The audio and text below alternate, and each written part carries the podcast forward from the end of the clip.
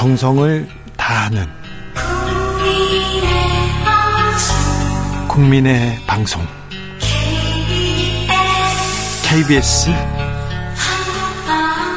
주진우 라이브. 그냥 그렇다고요.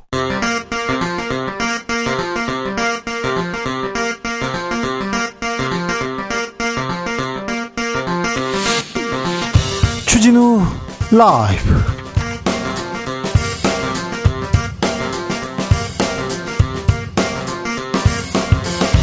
(2023년 7월 13일) 목요일입니다. 안녕하십니까, 주진우입니다. 어제 한일 정상회담 있었습니다. 국민의힘은 오염수 문제 풀었다고 평가한 반면 민주당은 오염수 측이 용인했다 반발합니다.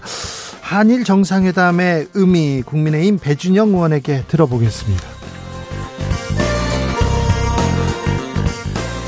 수능 논란, 오염수 파동, 혁신 경쟁, 사실 여야는 생각 별로 없는 것 같습니다. 여야의 생각은 모두 총선에 가 있는 것 같은데요. 특별히 내년 총선에 서울 광진이 뜨겁다면서요. 서울 광진 왜 그럴까요? 막 오른 총선 전쟁, 최고의 정치에서 짚어봅니다.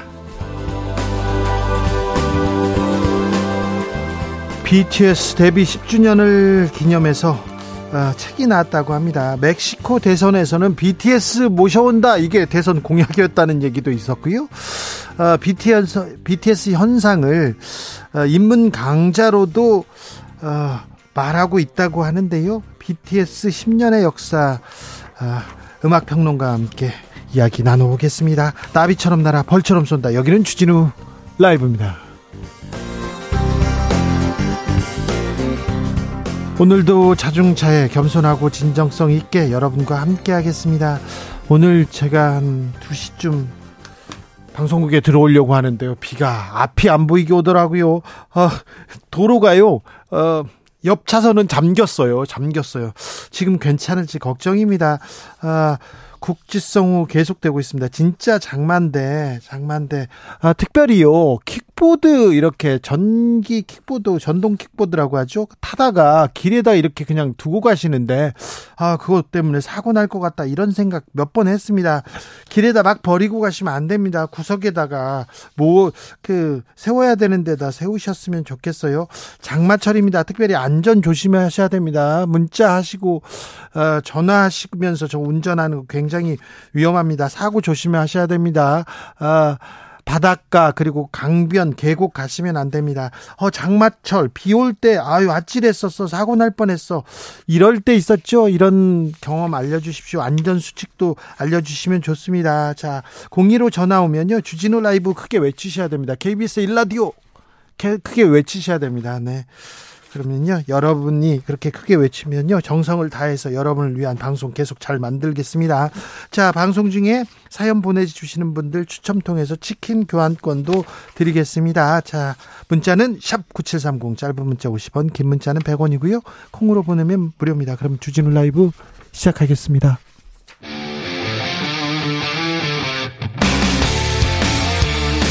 탐사보도 외길 인생 20년, 주 기자가 제일 싫어하는 것은?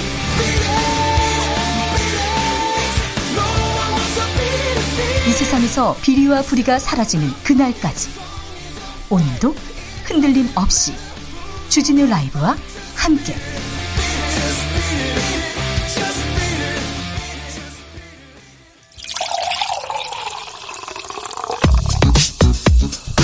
진짜 중요한 뉴스만 쭉 뽑아냈습니다. 쥬스 정상근 기자, 어서 오세요. 안녕하십니까. 장맛비 쏟아집니다. 많은 비가 예상됩니다. 네, 오늘 오전부터 전국 대부분의 지역에 장맛비가 시작된 가운데 16시 현재 수도권과 강원 영서에 호우특보가 발효된 상태입니다. 시간당 20에서 40mm 내외의 매우 강한 비가 오는 곳도 있는데요. 주요 지점의 1시간 강수량을 보면 이 구리에서 43.5mm가 내렸고요. 서울 광진이 36mm, 그리고 이 서울 노원이 35mm 등의 비가 내렸습니다.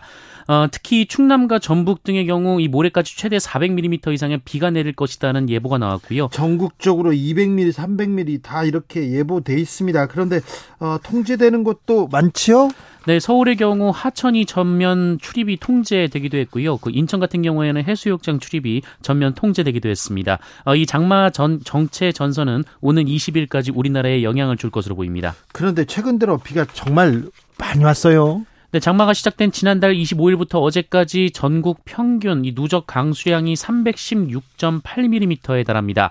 가장 비가 많이 내리는 달인 7월에 이 평년 강수량이 288.5mm인데요. 네. 최근 비의 양이 그만큼 상당히 많았습니다.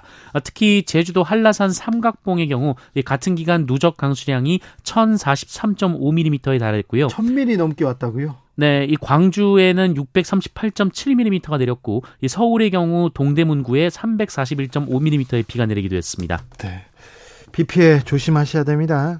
보건의료노조 오늘부터 전면 총파업 돌입했습니다. 네, 간호사, 간호조무사 등 의료기관 노동자들이 소속된 보건의료노조가 오늘부터 총파업에 돌입했습니다. 19년 만에 파업인데요. 이 20곳 안팎의 상급 종합병원을 포함해 전국 140여 곳의 병원 소속 의료진 4만여 명의 파업에 참여를 했습니다.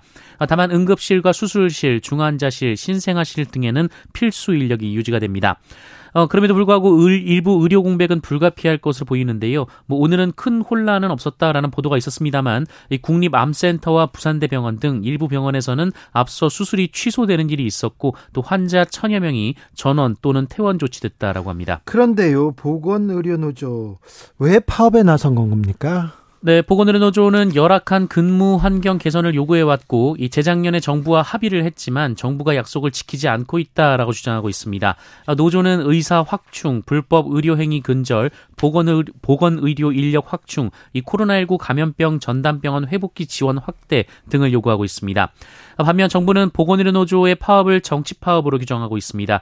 조기용 복지부 장관은 정당한 쟁의 행위를 벗어난 국민의 생명과 건강에 막대한 위해를 끼칠 경우 법과 원칙에 따라 단호히 대응할 것이라고 밝혔습니다. 한국은행 이번에도 기존 금리 동결했습니다. 네, 한국은행이 지난 2월, 4월, 5월에 이어서 오늘도 기준금리를 다시 3.5%로 묶었습니다. 한국은행 금융통화위원회는 이 물가상승률이 둔화 흐름을 이어가고 있지만 8월 이후 상당 기간 목표 수준을 상회할 것으로 전망되고, 주요국의 통화정책, 가계부채 흐름 등도 지켜볼 필요가 있다며 결정 배경을 설명했습니다.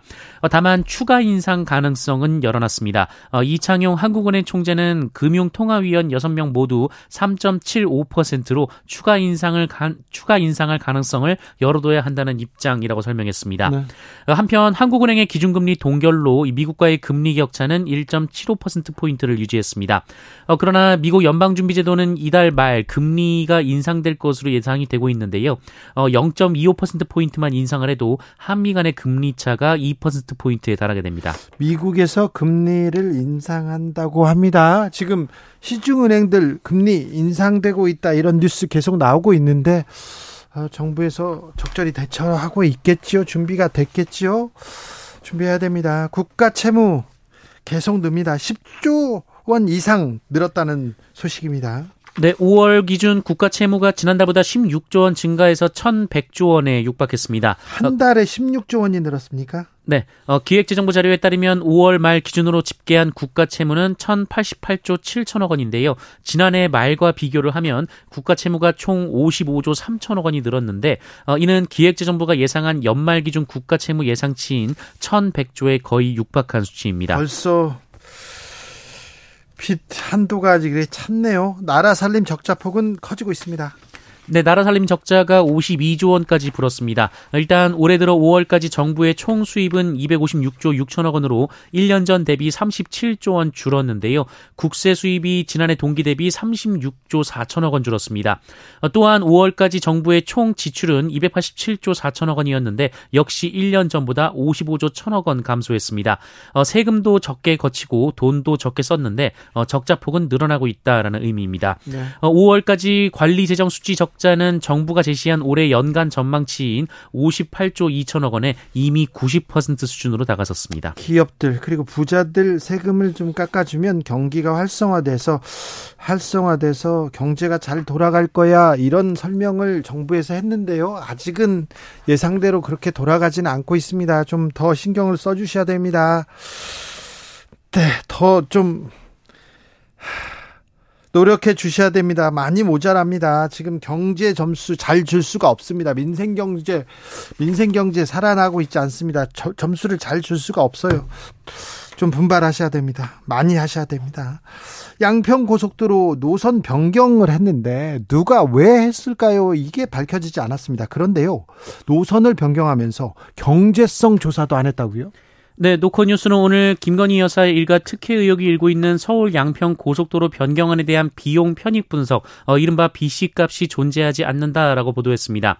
국토부 등 당정은 지금까지 변경된 노선안이 원안에 비해 더욱 경제적이다라고 주장해왔습니다. 경제적이다 이렇게 주장했는데 경제적이라는 근거는 되지 못했다는 거예요? 조사도 안 했다는 겁니까? 네, 노컷뉴스는 서울 양평 고속도로 사업 추진 과정에서 거론되지 않았던 강상면 종점안이 등장한 시점이 지난해 5월 19일이며 이는 정부로부터 용역을 받아 타당성 조사를 시행한 민간업체가 국토부에 대안 노선을 보고하면서 처음 등장했다라고 보도했습니다. 이 국민의힘은 이 해당 업체가 문재인 정부 당시 용역을 맡게 된 업체라고 주장한 바 있습니다. 국토부가요, 올해 1월에 경기도에 대안 노선 이렇게 공문을 보냈다 이렇게 얘기했는데 이 주장 거짓이라는 보도가 있었습니다. 네, 경향신문은 국토교통부가 올해 1월 이미 경기도에 대안 노선을 공문으로 보냈다라고 주장한 것이 거짓이다라고 보도했습니다.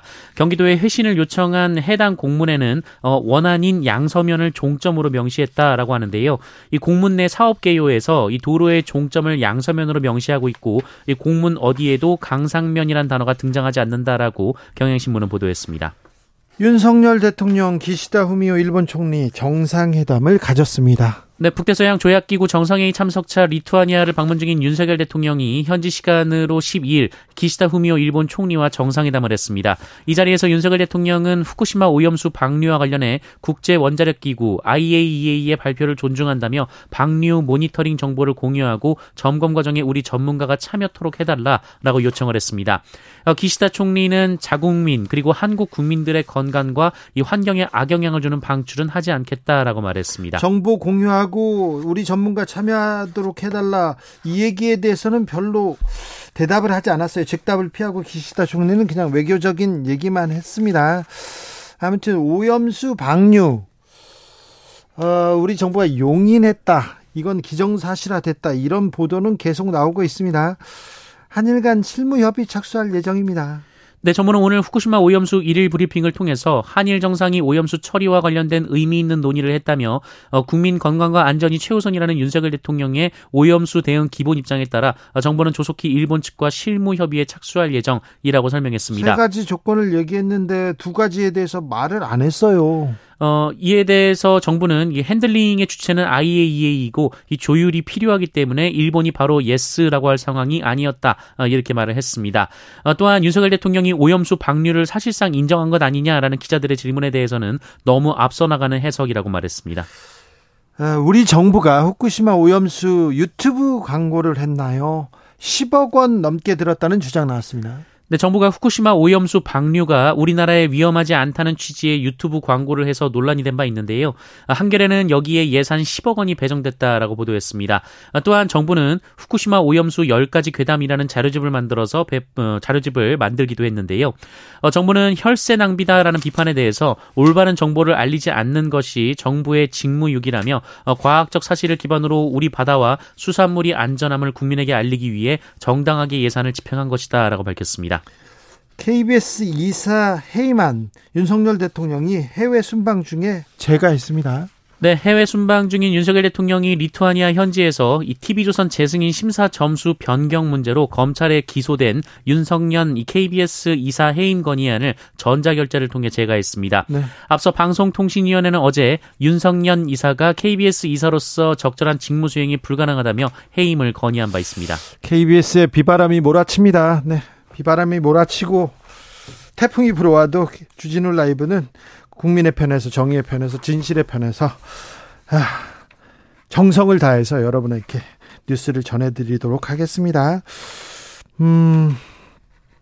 이 얘기 하나만 더 할까요? 유승준 씨 관련된 법원 판단이 나왔네요. 네, 가수 유승준 씨의 한국 입국 비자 발급을 거부한 정부 처분을 취소해야 한다는 법원 판단이 나왔습니다. 서울고법은 유승준 씨가 주 로스앤젤레스 총영사를 상대로 낸 여권 사증 발급 거부 처분 취소 소송에서 1심을 뒤집고 원고 승소 판결했습니다. 네. 유승준 씨는 병역 의무를 피하려 미국 시민권을 얻었다가 2002년 한국 입국이 제한된 바 있습니다. 이에 재외동포 비자를 받아서 입국을 하려 했지만 발급이 거부되자 2015년 첫 번째 소송을 냈고요. 대법원에서는 승소를 했습니다. 하지만 재차 비자 발급이 거부되자 다시 소송을 건 바 있습니다. 2002년이었네요. 유승준 씨가 아름다운 청년이라고 국가를 위해서도 많은 좋은 얘기를 하셨는데 좋은 얘기를 하고 병역을 피해서 미국으로 갔었죠. 네. 20년 됐는데 이제는 한국에 오게 해주세요 이렇게 얘기했는데 아니 나라를 등진 사람인데 왜 저 사람 한국에 들여보내느냐 이런 의견이 있고요. 아 이제는 그냥 또 다니게는 합시다 이런 의견이 있는데 여러분은 어떻게 생각하시는지 모르겠습니다. 모든 의견에 대해서 존중하는데 이 부분에 대해서도 좀 고민해 볼 만한 가치가 있는 것 같아요. 나중에 한번 고민 같이 해보자고요. 쥬스 정상근 기자 함께했습니다. 감사합니다. 고맙습니다. 전국 각지에서 비 소식 전해드리고 있습니다. 0401님 평택입니다. 비가 많이 옵니다. 안전운행하시고 비 피해 없으시길 바랍니다.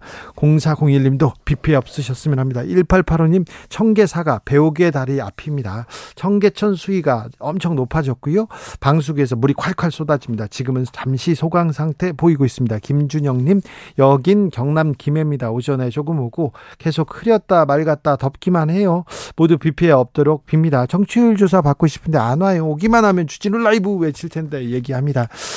네. 비 소식, 네. 자연재해 소식, 네. 사실, 뭐, 재미는 그렇게 없을 수는 있으나 우리 생활에는 꼭 필요합니다. 그래서 이런 내용도 이렇게 저희들은 꼼꼼히 전해드리겠습니다. KBS에서는 재난주간 방송사로서 비바람이 불고 태풍이 오고 그러면 그 부분에 대해서도 열심히 정보를 보내드릴 의무가 있고요. 저희들이 열심히 하겠습니다. 빗길 안전 운전하세요. 여러 정보 지혜 모아주시고 있습니다. 비 피해 줄이는 방법도 알려주고 계십니다. 5748님께서 앞차가 튀기고 간 물이 차량 앞유리를 덮쳐서 하나도 안 보이고 막 차는 굴러가고 막 그런 때 있었어요. 순간 아찔하고 진땀 흘렸어요. 아유 그런 경우는 다 있죠. 조심하셔야 됩니다. 조금 평소보다는 천천히 가셔야 될 것 같습니다.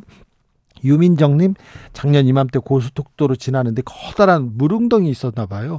지나가는 순간 앞이 하나도 안 보이는 물벼락 맞았습니다. 감속운행 안 하고 곡선 구간이었으면 큰 사고 났을 거예요. 감속하시고 안전운전하는 게 최선인 것 같습니다. 그리고 이럴 때 중간중간에 구멍나는 도로 있지 않습니까? 이거는 어찌해야 될지 어찌 우리 도로는 이렇게 구멍이 잘 나는 건지 비에 약한 건지 그거 좀 잘 챙겨봐야 주셔야 됩니다. 3239님 스쿠터를 타고 다닌 적이 있는데 비가 올 때는 빗방울이 총알처럼 몸을 때립니다. 헬멧 가리개를 내리면 앞이 안 보이고요. 올리면 눈을 뜰 수가 없습니다. 배달 노동자님들 안전운전하시고 차량 운전자분들도 배려 운전하십시오. 빗길에 오토바이 운전 매우 위험합니다. 거기에 또 아스팔트에 모래 자갈이 이렇게 있을 경우 사고 위험 있는데 이럴 때도 배달 노동자분들 쉬지 못하고 배달 나가는 거 보면 참 안쓰럽고 미안하기도 한데요. 덕분에 우리가 음식을 잘 먹고는 있으나 아무튼 안전운전 해주십시오. 황성희님 도로가 물에 잠기면 감전사고 조심해야 됩니다. 그렇죠. 길가에 있는 광고판 안전한 곳으로 옮겨서 감전사고 피해야 됩니다. 감전된 물 많아요. 그 광고판 바깥에다 세워놓는 거 이것도 안 됩니다. 이거 구청에서 뭐 하고 있는지 모르겠어요. 그런 거 좀 단속해야 됩니다. 조상현님 저 계곡에 놀러 갔다가요 고립되어서 구출된 적이 있어요. 비 온다는 소식 들으면 절대 계곡으로 가시면 안 됩니다. 순식간에 물이 불어났어요. 길이 사라지고 물살 정말 무섭습니다. 지금도 그때 생각하면 너무 무서워요. 네. 비 오면 계곡 가면 안 된다니까요. 하천변에 텐트 치지 않습니까? 어떻게 될지 모른다니까요. 가시면 안 돼요. 오윤정님 농사 짓는 부모님은 비가 오면 집에서 가만히 계시지 못하고 조금이라도 피해를 줄이려고 논밭으로 나가시는데 정말 큰일 납니다. 힘들게 지은 농사 피해 조금이라도 줄이려고 떠나려가는 농기구 하나라도 잡으려다가 아버지께서 물이 빠지신 적이 있었어요. 아이고, 네. 조심하셔야 됩니다. 반지하, 지하에 물이 차면요. 물을 퍼내려고 하지 말고 막으려고 하지 마시고 피해야 됩니다. 각별히 부탁드리겠습니다. 교통정보센터 다녀오겠습니다. 임초희 씨.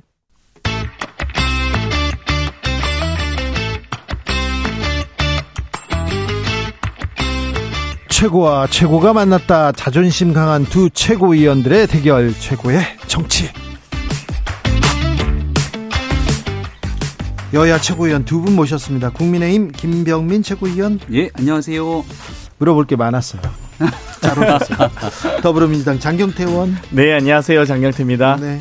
몸은 좀 괜찮으시죠? 네, 네, 네, 그렇습니다. 아, 몸은 챙기면서 일해요. 쓰러지면서까지 일하면 아유. 요즘 현안이 너무 많습니다. 그러니까. 후쿠시마의 양평고속도로에 네, 네. 방송법까지. 네. 네. 그런데 혁신위원장 하셨잖아요. 네. 민주당 혁신위원장. 근데 김은경 혁신위가 딱 나왔어요. 자, 지금 혁신하지 않으면, 혁신안 거부하면 당 망해, 이렇게 얘기하셨어요. 거기엔 공감하죠.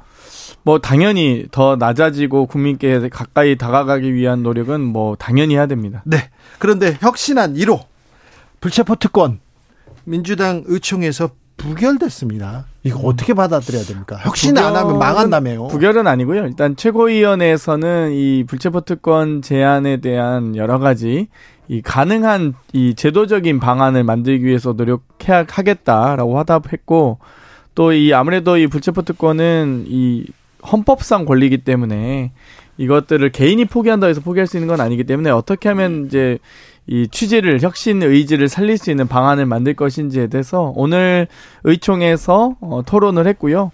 제대로 된 논의를 할 예정입니다. 앞으로. 헌법상 권리죠. 그래서 이재명 대표가 과거에 보궐선거 나왔을 때 나같이 깨끗한 사람에게는 불체포 특권 같은 거 포기 없다, 필요 없다, 포기하겠다고 얘기를 했거든요. 그때도 너무 좋아하지 마시고. 그때도 똑같이 헌법상 권리였고 지금도 헌법상 권리다. 근데 그때그때가 다 말이 바뀌게 되면 혁신위에 대한 존재 이유에 대해서 많은 사람들이 의심을 갖게 될 거다 생각하는데, 네. 의총에서 결국은 최종적으로 합의가 안 된 것 아닙니까? 그리고 민주당에 대한 신뢰가 무너질 수 있기 때문에 이쯤 되면 김은경 혁신위원장이 야, 이런 혁신위원장 필요가 있냐라고 한번 치고 나올 때가 된 것 같은데요. 하, 혁신 어렵네요. 뭐 아무래도 의원님들이 다양한 생각을 갖고 있기 때문에요. 또 여러 가지 이 가능한 안을 성안하는 과정은 좀 있을 거라고 생각했습니다. 그리고 토론을 계속 이 저희가 정책의총을 통해서 하기로 했기 때문에 일단 뭐 역사상 이 초유의 검찰 정권이, 검사 정권이 이렇게 나올 줄 몰랐기 때문에 이렇게 참 이 잔인무도한 정권 앞에 참 고민이 많은 것 같습니다. 네. 혁신위원장이 전임 혁신위원장한테 좀 도움을, 조언을 구할 텐데 좀 도와주고 그러세요. 저번 지난주에도 함께 이 혁신위 회의에 제가 이 배석을 해서, 네. 여러 가지 이 상의를 드렸습니다. 네. 불체포 특권은 그나마 난이도가 좀 낮은 것 같은데요. 난이도가 한 단계 높은 86 용태론에 관련된 얘기들까지 꺼내더라고요. 근데 네. 이게 1호 혁신안도 안 되고 86 용태까지 안 되게 되면 밖에서 지켜본 입장에서 흥미진진합니다. 네. 뭐 일단 국민의힘은 이 검사 공천할 예정이니까 걱정은 없으신 것 같습니다. 서로 지금 민주당은 뭐 국민의힘 보고, 국민의힘은 민주당 보고 위안을 찾는데 국민들은 참 답답합니다. 그런데요, 지금 다 총선 얘기하는데 광진이 그렇게 뜨겁습니까? 광진의 지역구를, 예. 두고 있는 김병민. 예, 광진의 아들 김병민입니다. 아들이에요? 네. 제가 광진에서 태어나서 자라고 또 네. 광진의 한, 예, 광진 사람들 삼천 정도 해요. 무슨 아들까지. 자, 그런데 네, 네. 자, 어떤 소식이 있어요? 아, 광진, 사실 저는 광진 갑 지역이고요. 예. 굉장히 뜨거운 거 광진 을 지역이 뜨겁다 보니까 옆에까지 그 후끈후끈한 경쟁 열기가 번지고 있는데. 고민정 의원이 지금 현역 의원이죠? 네, 고민정 의원 제가 옆에서 봤을 때는 굉장히 경쟁력이 있는 의원이거든요. 네, 네, 열심히 하고요. 근데 자꾸 이제 민주당 내에서 흔드는 세력이 있는 건지. 추미애 전 장관이 정치를 하려고 하는 듯한 메시지, 목소리를 내니까 추 전 장관이 정치를 하면 오선을 했던 광진에 가는 거 아니야? 근데 그런 합리적 의심이 제기될 법한 게 갑자기 난데없이 문재인 전 대통령을 저격하고 나섰잖아요. 추 전 장관이. 네. 나를 법무부 장관 시켜준 사람인데 문 전 대통령을 저격하는 게 쉽진 않거든요. 근데 고민정 최고위원이 누가 뭐래도 문재인 대통령과 가까웠던 문재인의 사람으로 비춰지기 때문에 고민정 의원을 저격하면서 광진을 다시 탈환하려고 추미애 전 장관이 저러는 것 아니야? 라고 두 사람이 붙으니까 뜨거워졌고, 그러다 보니 그럼 국민의힘은 어떡하지? 지금 현재 오신환 전 서울시 정무부시장도 와 있고 여러 사람들 목소리가 나오니까 광진이 난데없이 핫해졌습니다. 뭐 희망사항이신 것 같은데요. 저는 추미애 장관께서 출마를 하시더라도 백도는 안 하실 거다 보고요. 여러 가지 의미 있는 지역에 또 의미 있는 승부를 볼 가능성은 좀 있다. 출마는 자유이기 때문에 뭐 여러 가지 국민의힘에서도 최경환 전 부총리나 우병우 전 수석 등이 출마를 준비하고 있는 것으로 알려져 있기 때문에 뭐 여러 지역에서 또 의미 있는 성과와 경쟁들이 있었으면 좋겠습니다. 장경태 최고위원. 추미애, 송영길 또 여러 명이 모여서 신당을 창당한다 이런 얘기도 있던데요. 가능하지 않은 얘기라 보고요. 또 실제 제가 파악한 바에 따르면 그런 논의는 없었다고 합니다. 그래요? 네.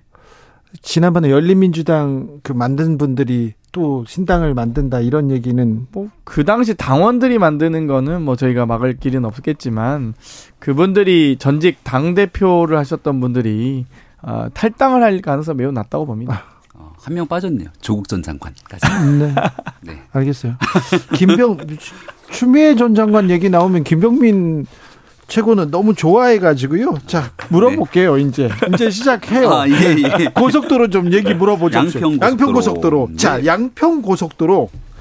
누가 왜 종점을 변경했습니까? 그걸 좀 얘기해 주세요. 그게 핵심이죠. 그렇죠. 누가 도대체 오랜 기간 동안 원안이라고 얘기하고 있는 양서면 종점을 갑자기 난데없이 옮겼냐라는 게 문제의 핵심이었고, 나중에 뒤집어 보니까 2018년도 문재인 정부 시절 양평군 기본계획에 그 변경된 노선안이 있었다. 필요성이 있었다는 것이고, 문재인 정부 시절이었던 2022년이죠. 그 당시 초에 타당성 조사의 용역을 맡겼던 결과에 따라서 변경안들이 나왔다. 그러니까 기존에 있었던 원안 노선보다 변경된 안에 대한 실익이 크니까 이걸 바꿨던 과정들이 있는 것 같은데요. 거기에 핵심적인 내용은 양평 국민들의 수건 사업인 중간에 IC가 함께 설치돼야 된다는 것이었고, 이런 일들이 복합적으로 나왔는데 난데없이 김건희 여사 땅에 특혜를 주기 위해서 윤석열 정부가 이 외압을 행사하는 것처럼 주장하게 되는 건 말 그대로 정치 공세에 불과하다는 겁니다. 일단 두 가지가 핵심 사안입니다. 1조 8천억짜리 국책 사업을 장관이 백지화할 수 있는 권한이 있는지 그거 먼저 말씀해 주셨으면 좋겠고요. 두 번째는 예비타당성 예타를 통과한 사업이 환경영향평가에서 바뀔 수 있습니까? 그것도 이 전체 시종점을 포함해서 55% 노선 변경이라는 건 사실상 새로운 노선이거든요. 그렇기 때문에 이 부분에 대해서 뭐 2018년 양평군 기본계획 얘기하시는데 대안 노선에 대해서는 여러 가지가 있지만 이 대안 노선뿐만 아니라 기존에 있던 모든 서류에서도 다 양서면이 종점으로 있습니다. 국토부 타당성 조사 2022년 1월 과업 지시서에도 양서면으로 돼 있고요. 발주 입찰 공고에도 양서면 종점으로 돼 있고요. 같은 해 3월 15일까지도 계속 이 양서면으로 가다가 대선이 끝나고 나서 희한하게 이 집권 직후 5월 9일 임기 시작하셨죠, 대통령께서. 물론 대선 이후부터 조금 이상한 징후가 있습니다. 그래서 제가 국정조사해서 밝히겠다라고 하는 거고요. 여러 서류를 다 검토하고 있습니다만 도저히 납득과 이해가 가지 않는 이 노선 변경에 대해서는 확실하게 얘기하셔야 될 것 같습니다. 네, 그래서 좀 전에 용역 기사 말씀 주신 건데 3월 달에 용역이 이제 시작이 돼서 5월 대통령 취임하자마자 며칠 뒤에 이 같은 대안 노선들에 대한 발표가 있었다는 것 아니겠습니까? 정리가 있었는데, 그러면 인수위 때부터 윤석열 정부의 뭔가 영향력을 받아서 용역회사가 전혀 합리적이지도 않고 타당성도 없는 노선 변경을 김건희 여사 우리 위해서 해줬다는 거잖아요. 그러니 용역회사 입장에서는 얼마나 억울하겠어요. 뭐 어떤 사람들이 가서 했는지는 모르겠습니다만은 이 홈페이지에 막 모여들어갖고서는 이 서버가 폭주될 정도의 상황까지 이르렀다고 하는데, 이런 무책임한 정치 공세 때문에 결국은 애꿎은 피해가 있을 수 있다. 만약에 용역회사에 그 당시 있었던 인수위가 영향력을 행사하거나 했다면 인수위가 그 당시 국토부를 불러다 이야기했던 근거라든지 그런 것들이 다 남아있을 것 아닙니까? 예. 전혀 그런 사실이 없다는 점들을 계속해서 말하고 있습니다. 종점이 이렇게 바뀌었다.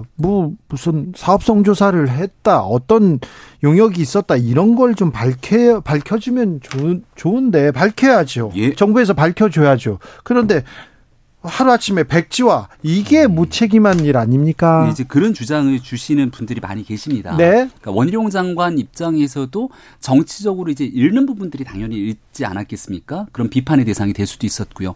근데 이전부터 이미 김건희 여사 땅에 대한 특혜를 주겠다라고 찍어서 민주당은 계속 정치 공세를 했고 지금도 이재명 대표는 이거를 권력형 비리라고 찍어서 얘기를 합니다. 국정농단이라고 게이트라고 하고요. 예, 그러니까 합리적으로 아무리 얘기를 한들 이 노선이 변경된 안으로 가는 부분들이 아무리 합리적이고 타당하더라도 이건 그냥 김건희 여사 땅에 특혜를 주기 위한 게 돼버린 거예요.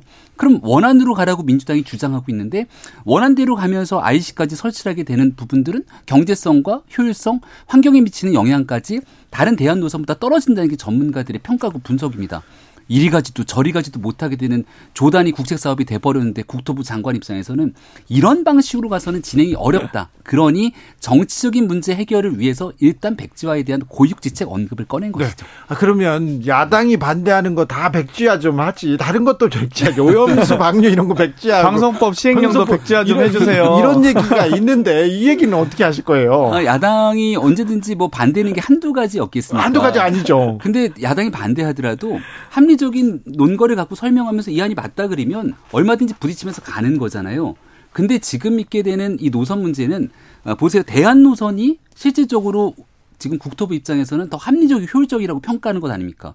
근데 대안 노선 옆에 김건희 여사 땅이 있다는 것만으로 이건 특혜다라고 계속 몰아세우잖아요. 한 가지 설명 더 드릴게요. 과거에 있었던 그 민주당이 입이었던 김의겸 의원이라고 잘 아실 겁니다.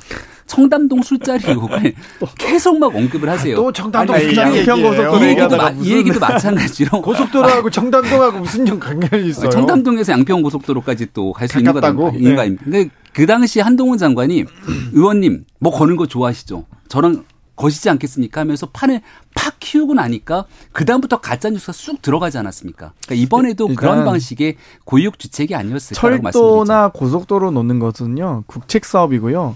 이 국책사업을 할 땐 예타를 보통 총사업비 500억 이상, 국비 300억 이상이면 예타를 하게 되어 있습니다. 지금 이 예타를 통과한 고속도로 사업에 대해서 1000억 이상이 더 증가될 것으로 보이는데 이 전략 환경 영향 평가 정도 가지고 노선 변경을 한다? 있을 수 없는 일이죠. 그러니까 기본적으로 고속도로 하나 놓으려면요. 2017년에 제1차 고속도로 건설 계획부터 시작해서 2018년에 제2차 광역교통망 기본 계획, 그리고 2019년에 예타 선정되고 2021년 예타 통과되고 이 무수한 과정을 다 겪은 겁니다. 근데 불과 양평군수 작년에 바뀌고 대통령 바뀌고 나서 1년 만에 일사천리로 한 6개월 정도 만에 바뀌고 있거든요. 그리고 그 바뀌는 과정에서 용역 보고서조차 제대로 보고하지 못하고요. 국토부도 관련 이제 뭐 타당성 조사 관계 기관 회의 1, 2차에 거쳐서 1차에서는 양서면이었는데 2차 작년 7월에 있었던 1차 이 관계부처 관계 기관 회의에서는 이 양서면이었는데 2차 회의에서는 이 강서면으로 바뀐 겁니다. 그러면 이 과정에서 왜 바뀌게 됐는지 환경 영향 평가로 노선 바꿀 수 있습니까? 못 바꿉니다. 비용 편익이 바뀌거든요. 수요 예측도 다 바뀌는데 무슨 말도 안 되는. 그러니까 저는 원희룡 장관님 뭐 끝장 토론 하자고 하셨으니까요. 100분 토론 나오셔서 이재명 대표랑 안 하셔도 저희 민주당 국토위원들 저도 전직 국토위원으로서 충분히 해드리겠습니다. 제가 보기에는 토론 나오시면 아마 박살 날 겁니다. 진짜. 그런데요. 네. 정점이 바뀌긴 바뀌었네요. 변경됐는데 변경된 땅에 하필이면 그 주변에 김건희 여사 땅이 있긴 했네요. 그러니까요. 그러면. 네. 그러면 민주당에서 야당에서 야 밝혀라 의혹 있다 이렇게 할 그 좀 근거는 있잖아요. 그래서 원안 인근에 보니까 원안 인근에 하필이면은 그때 추진했던 민주당 소속 정동균 군수의 땅이 있네요. 그리고 예타 처리 통과되기 전에 하필이면 수개월 전에 그 땅 자기 땅 옆에다가 땅을 사네요. 자, 군수가 민주당 전 군수가 왜 다 그 땅을 샀는지 뭘 했는지 어떤 돈으로 샀는지 그리고 얼마나 부당이득을 받는지 조사합시다. 그리고 김건희 여사도 조사합시다. 이거 뭐 이렇게 나오면요. 자 보세요. 일단은 핵심은 이 종점이라고 불리게 되는 JCT 옆에 김건희 여사 땅이 있는 것만으로 문제라고 얘기를 하지 않습니까? 첫 번째 뭐라고 주장하냐면 이게 JCT가 그쪽으로 종점이 가게 되면 엄청난 특혜가 된다는 거예요. 근데 이제 하나하나 조목조목 설명이 들어갑니다. JCT가 분기점이고 분기점은 이른바 그 땅으로 진출입로가 없는 상태의 맹지에 불과하기 때문에 여기에 대해서 토지에 이르는 이득이 별로 없다라고 하니까 그다음엔 또 엉뚱한 방식으로 의혹 제기들이 계속되는 거거든요. 김건희 여사가 이 땅을 김건희 여사가 산 것도 아니고 그리고 오래전부터 갖고 있었던 땅이 있어서 이게 이쪽으로 노선이 변경됐다는 것만으로 특히 의혹들을 줄 수 있냐라고 하면은 온갖 의혹들이 다 섞여갖고 뒤집어 오는 것 아니겠습니까? 그래서 전 양평군수에 대한 얘기를 꺼냈던 이유는 이런 방식으로 접근해서 의혹 제기하면 옆에는 양평군수 땅, 옆쪽으로 가게 되면 김부겸 전 총리 땅 그렇게 접근해서 국책사업들이 진행이 되겠는가라고 하는 문제제기를 하는 거죠. 일단 뭐 이 사업이 백지화되고 갑자기 변경되고 이거는 제가 뭐 김건희 여사의 땅을 굳이 지적하지 않아도 충분히 문제 제기가 되기 때문에 했는데요. 땅 얘기하셨으니까 얘기 말씀드릴게요. 일단 이 고속도로 사업이 처음 시작되는 건 2017년입니다. 이 국민의힘 소속 김선교 전 의원님이 삼선 양평 군수 일대에 시작된 고속도로 사업이고요. 이 이후에 2018년에 바뀐 민주당 소속 정동영 군수는 53년째 보유하고 있는 그 땅 아니겠습니까? 그리고 실제 양서면 그 해당 종점 지역 예상 지역에서 3km였습니다. 그렇게 따지면 김선교 전 의원 땅은 2km 지점에 있었습니다. 그리고 300평을 가진 사람이 의혹이 있겠습니까? 11,000평 가진 사람이 의혹이 있겠습니까? 그러면 그러니까 7년간 사업하면서 본인의 이 53년간 보유한 300평 때문에 7년간 사업을 한 사람과 그리고 실제 양평군수는 김선교 전 국민의힘 의원이었는데 이 집권한 지 1년도 안 된 불과 한 6개월 만에 영향평가로 예탁까지 통과된 사업을 억지로 무리하게 바꾸면서 이 29필지 축구장 5개의 땅을 가진 김건희 여사가 있는 것과 누가 지금 이게 비교가 맞습니까? 설현수님, 그러니까 전부 특검 조사해야 되는 거 아닙니까? 특검 좋습니다. 네. 자, 네. 김병민 최고 뭐 어떻게 밝히긴 해야 될 것 같아요. 그래서 있는 그대로 모든 것들을 다 솔직하게 문제가 있으면 의혹을 제기해라. 네. 그 의혹에 대해서 정치적으로 나가고 다 토론하겠다. 이게 원희룡 장관이 하고 있는 얘기잖아요. 그러니까 앞서도 이제 백지화에 대해서 왜 그렇게 무책임하게 행동을 하냐고 얘기를 하는데 민주당이 꾸준히 얘기하고 있는 방식대로 가게 되면 양평의 고속도로를 어느 방식으로 건설하든지 간에 결국 정치적인 의혹이 남을 수밖에 없습니다. 조단위 때가 들어가는 사업을 그런 방식으로 진행이 가능하겠습니까?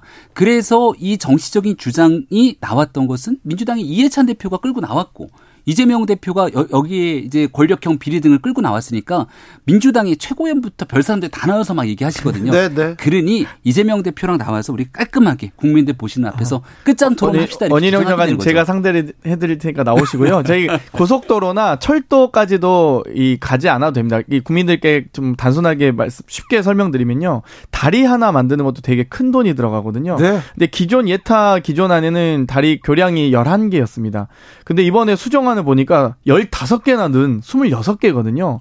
터널 하나 뚫는 것도 매우 어렵습니다. 근데 기존 안은 13개 터널이었는데 지금 수정안을 보니까 변경안을 보니까 6개나 늘어서 19개입니다. 그러면 다리를 11개에서 15개나 늘리고 터널도 13개에서 6개나 늘려서 자기 마음대로 막 다리 터널 이렇게 막 뚫고 마음대로 바꿔도 되는 겁니까? 앞으로 이 기준이 앞으로 이 합법이라면 예타할 필요가 없는 겁니다.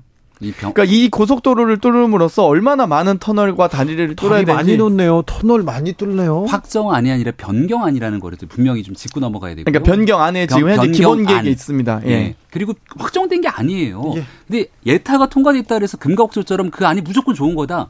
근데 이것보다 경제성이 있고 또 환경에 대한 미치는 영향이 적고 가장 중요한 것은 교통 분산 효과가 크게 된다면 이로 인해서 더 큰 편익을 갖게 되는 안들을 고민하는 게 정부 부처 관료들이 해야 되는 역할 아닙니까? 방금 CBS 단독에 났는데요. 네. 경제성 검토 안 했다. 단독 기사 났습니다. CBS 단독 기사. 보도해줬어요. 네. 네. 지금 계속해서 새로운 뉴스들이 막 나오면 조금 이따 또 반박이 나오고 또 나오면 아니, 또 근데 반박이 나오고. 변경안이 나왔는데 변경안에 경제성 검토도 안 하고 이렇게 터널과 다리를 막 아 이거 좀 이상한데 이거 누군가 밝혀야 되는데.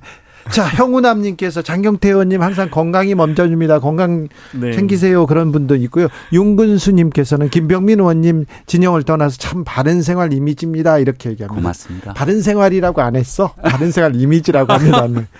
혼자 고생하고 계세요. 네. 보니까 지금 다른 국민의힘 의원들 아무도 토론 안 나오세요. 저는 저 토론하고 할 수만 있다면 언제든 하고 싶은데. 그러니까요. 예. 아까 표정 그렇게 좋더니 고속도로 나오니까 약간 좀 예. 또 다음 의제로 또 넘어갈까요? 후쿠시마?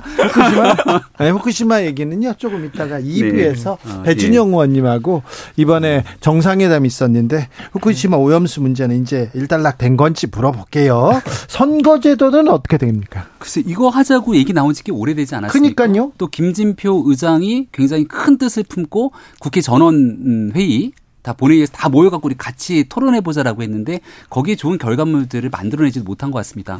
이게 지금 선거제도 개편이 꼭 필요한 이유는 딱 한 가지 아니겠습니까? 지난 총선을 앞두고 너무 무리한 방식으로 특정당이 선거제도를 개편하기 시작했는데 그래서 위성정당 문제에 따른 비례대표제 이 문제가 아직 안 풀렸거든요. 그래서 요거는 좀 국회 내에서 여야가 머리를 맞대갖고 조속하게 좀 문제를 풀지 않으면 올해 연말까지 가갖고 또 똑같은 문제 반복될 가능성이 큽니다. 네, 저는 우리 김병민 최고위원이니까 또 국민의힘 지도부시니까 김기현 대표님 좀 설득을 해주세요. 사실 저희도 이제 여러 이 정개특위에서나 국회의장께서 국회 전원위원회를 소집하시고 정말 이 대장정의 막을 시작을 했었는데 전원위원회 하루 전날 갑자기 의석을 30석 줄이자 이래버리시니까 아니 연동형 비례대표제나 여러 가지 선거 제도에 대한 논의를 하실 줄 알았더니 오히려 정치 불신이나 혐오만 불러일으키는 그런 발언이 나오면서 저희가 이게 정말로 여러 가지 위성정당 방지라든지 연동형 비례제에 대한 어떤 개편 의지가 진짜 있는지 진정성 의심하게 되는 건 아니겠습니까? 그러니까 조금 저는 그런 메시지 관리도 좀 해주셨으면 좋겠습니다. 저는 김기현 대표가 정말 제대로 된 메시지를 잘 던졌다고 생각합니다. 왜냐하면 그 즈음을 한번 뉴스를 보세요. 국회의원 의석수 늘어나나?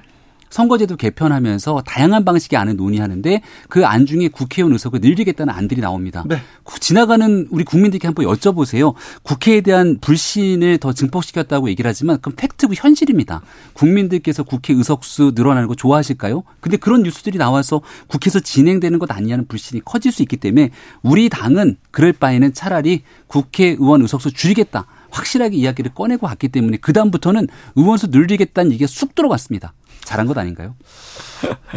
그 부분에 대해서는 또 토론할 부분이 있는데 일단 국민들은 정치혐오 그리고 국회의원들 일 안 한다 그러니까 의원들 좀 줄여라 이렇게 얘기하는데 의원수를 줄이는 것만이 능사가 아니고 의원들의 특권을 좀 내려놓게 하는 게 의원수는 늘리더라도 급여는 좀 줄이더라도 이렇게 좀 개혁안이 좀 돼야 되는데 불세포 특권 내려놓기 알겠어요. 네, 국회의원들이 어찌됐고 일을 하려고 맘만 먹으면요 정말 할 일이 정말 많습니다. 그러니까요. 저도 보고서 읽어야 될 서류도 하루에 눈이 아프도록 읽는데요.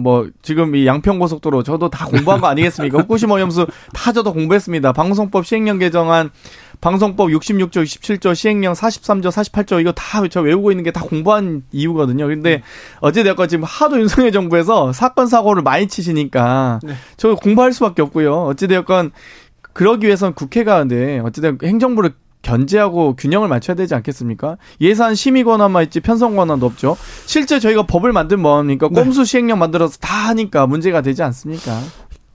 KBS는 왜 이렇게 압박하는 겁니까? 그 질문 안 할게요, 김병민 최고. 제가 장경태 의원이랑 벌써 2주 내내 토론을 했습니다. 알겠습니다. 방송 장악 의도가 맞아. 그러니까 오늘 또 KBS 이사를 해임하신 걸 대통령께서 바쁘신 와중에 또 제가를 하셨더라고요. 해외에서 TV 조사 동결제 승인 조작 의혹. 그래서 그 얘기는 안 물어볼게요.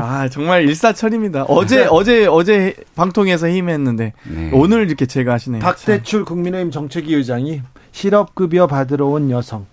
젊은이 중에 실직자, 구직자는 아주 어두운 얼굴로 오는데 한 부류는 밝은 얼굴로 와서 실업급여를 받아서 명품 선글라스를 끼고 해외여행 다녀온다. 약간 여성들은 조금 여성들이 실업급여 받으면 부정수급자냐 이렇게 부정적인 이미지의 얘기를 하셨어요. 특정 그런 일들을 대표하려고 얘기했던 건 아닐 거라 생각합니다. 이제 실업급여를 실업이라고 이제 표현하게 되면서 이게 실업급여를 받고 있는 기간 동안 내가 이제 구직 활동도 하게 되고 그러면서 꼭 필요한 급여의 성격을 띄어야 되는데 이게 과도하게 많은 금액으로 나가면서 이 실업급여에 의존하게 된다면 일할 수 있는 의욕들 이런 것들이 더 떨어지게 되는 사회의 문제점들이 제기된다는 건 오래전부터 나왔던 이야기들이거든요. 그러니까 제도에 대한 개편이 반드시 필요하다는 사회 현상의 문제들을 박대출 의장이 언급했다고 생각합니다. 근데 이건 좀 심각한 문제라 보는데 저도 내일 최고위 모두 발언에서 얘기하려고 하는데 박대출 지금 정책위 의장 아니겠습니까? 실업급여를 받는 분들이 명품 선글라스 끼고 해외여행 다녀온다. 이렇게 사실상 예전에 이미 10년 전 넘은 같은데요. 된장녀 발언에 유사한 정말 이 20대 청년들을 혐오하고 또 특정성을 또 폄하하는 이 발언이기 때문에 이걸 어떻게 이해해야 될지 모르겠습니다. 이 발언에 대해서는 빠르게 정책위의장께서 국민의힘 정책위의장 아니겠습니까? 사과하셨으면 좋겠고요. 실업급여에 대한 여러 가지 정책적 논쟁은 가능하다 봅니다. 뭐 180일 이상 근무 조건이라든지 뭐 이 임금 대비해서 몇 퍼센트 이상의 임금 보존액이라든지 전 이런 논쟁은 가능하다 본데 이렇게까지 폄하하면서까지 20대 청년들의 노력을 네. 이렇게 하는 건 좀 아닌 것 같습니다. 자유총연맹. 얼마 전에 대통령이 가시기도 했어요. 네. 자유총연맹. 자유총연맹에서 우파 유튜버들을 다 모아서 자문위원으로 이렇게 위촉합니다. 그리고 선거법 위반 소지 발언을 마구 쏟아냈네요. 그리고 자유총연맹에서는 정치적 중립에 대해서 그런 생각을 안 하시는 것 같습니다. 이제. 네, 제가 기사를 처음 봅니다. 네, 알겠어요. 그래요? 네. 김병민이 모르고 있다. 이거 네. 그런 것도 있네요. 언제적 일인가요? 최근 일입니다. 거의 김병민 최고위원이 지금 정치, 경제, 사회, 문화, 교육까지 노동까지 다 지금 토론하고 있기 때문에 그렇죠.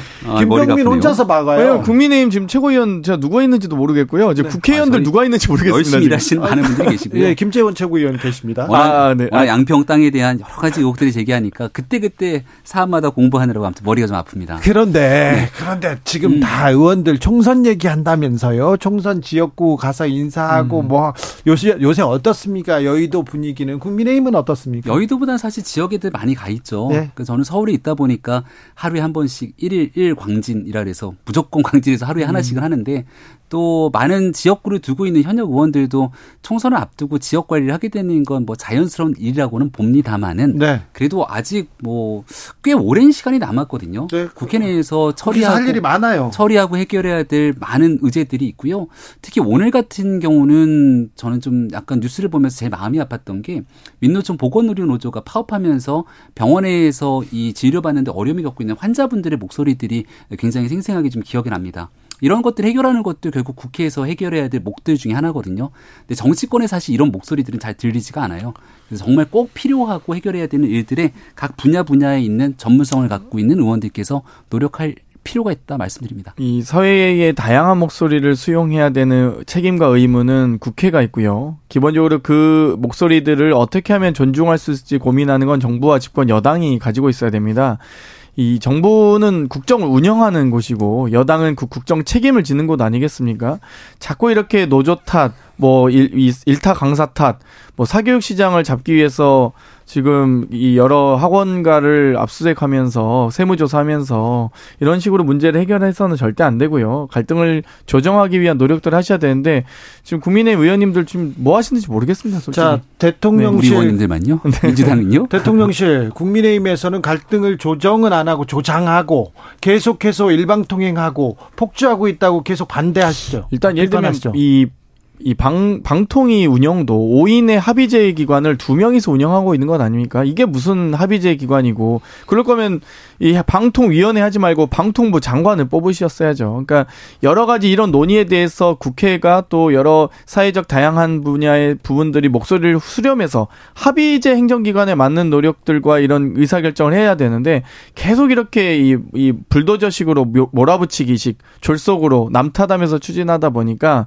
저는 이렇게 국정 운영에서는 언젠가 국민적 심판을 뜨겁게 받으실 거다라고 경고드리고 싶습니다. 언젠가라. 근데 왜 지금은 심판 안 할까요? 왜 지금은 왜 민주당은 뭐 하냐? 국민의힘도 그렇지만 보통 저희가 네. 여러 결의안을 제출하거나 장관의 잘못했을 때 해임 건의안을 제출하면 네. 심지어 박근혜 대통령마저도 이명박 대통령마저도 여러 해임 건의에 따라서 이 국정 운영에 부담이 된다 하면서 장관들도 스스로 사임했습니다. 그런데 장관은커녕 대통령도 뭐 아예 막갑하시고요. 이 여러 가지 저희가 법안을 올려도 거부권은 뭐 매 수시로 쓰고 있지 않습니까? 일단 169석을 갖고 있는 의석의 힘을 남용했다라는 건 건수안박 법안 처리부터 이미 국회 내에서 기정사실에서 드러난 바 있다라는 말씀을 드리고요. 방통위 얘기를 잠깐 주셨는데 왜 한상혁 방송통신위원장이 지금 그 자리를 지키고 있지 못하게 되는지에 대해서 민주당은 언급을 잘 안 하는 것 같습니다. 종편 재승인 평가하는 과정 속에서의 문제 제기들. 이제 결국 법적 다툼을 통해서 그 결과가 드러나게 될 것인데 지난날 월성 원전 그 조작하게 됐던 문제부터 시작되는 문재인 정부에 드러났던 많은 일들이 있습니다. 한상혁 위원장이 지금 왜 그 자리를 지키지 못하게 됐는지 여러 가지 일들에 대해서 차분히 시간을 갖고 지켜보시면 좋을 것 같습니다. 8438님께서 광주는 비가 오려는지 먹구름 잔뜩 바람 불고 오고 있습니다. 군복무 중에 휴대폰 쓸 수 있는 시간이라 주진우 라이브 들으면서 귀 쫑긋하고 있습니다. 비 피해 없이 장마 잘 지나가길 바랍니다. 단결. 아, 네. 비 피해 없이 잘 군생활 잘 하시길 좀 부탁드릴게요. 기원하겠습니다. 비가 잦아들었다가도 지금 국지적으로 쏟아집니다. 그러니까 비 피해 각별히 조심하셔야 됩니다. 하천 산책로 그리고 계곡에는 절대 접근하시면 안 되고요. 반지하 주택 지하 공간에 물이 차오르면요 바로 대피하셔야 됩니다. 집안이 약해져 있습니다. 옹벽 축대 붕괴 우려 있으니 그 주변도 가시면 안 돼요.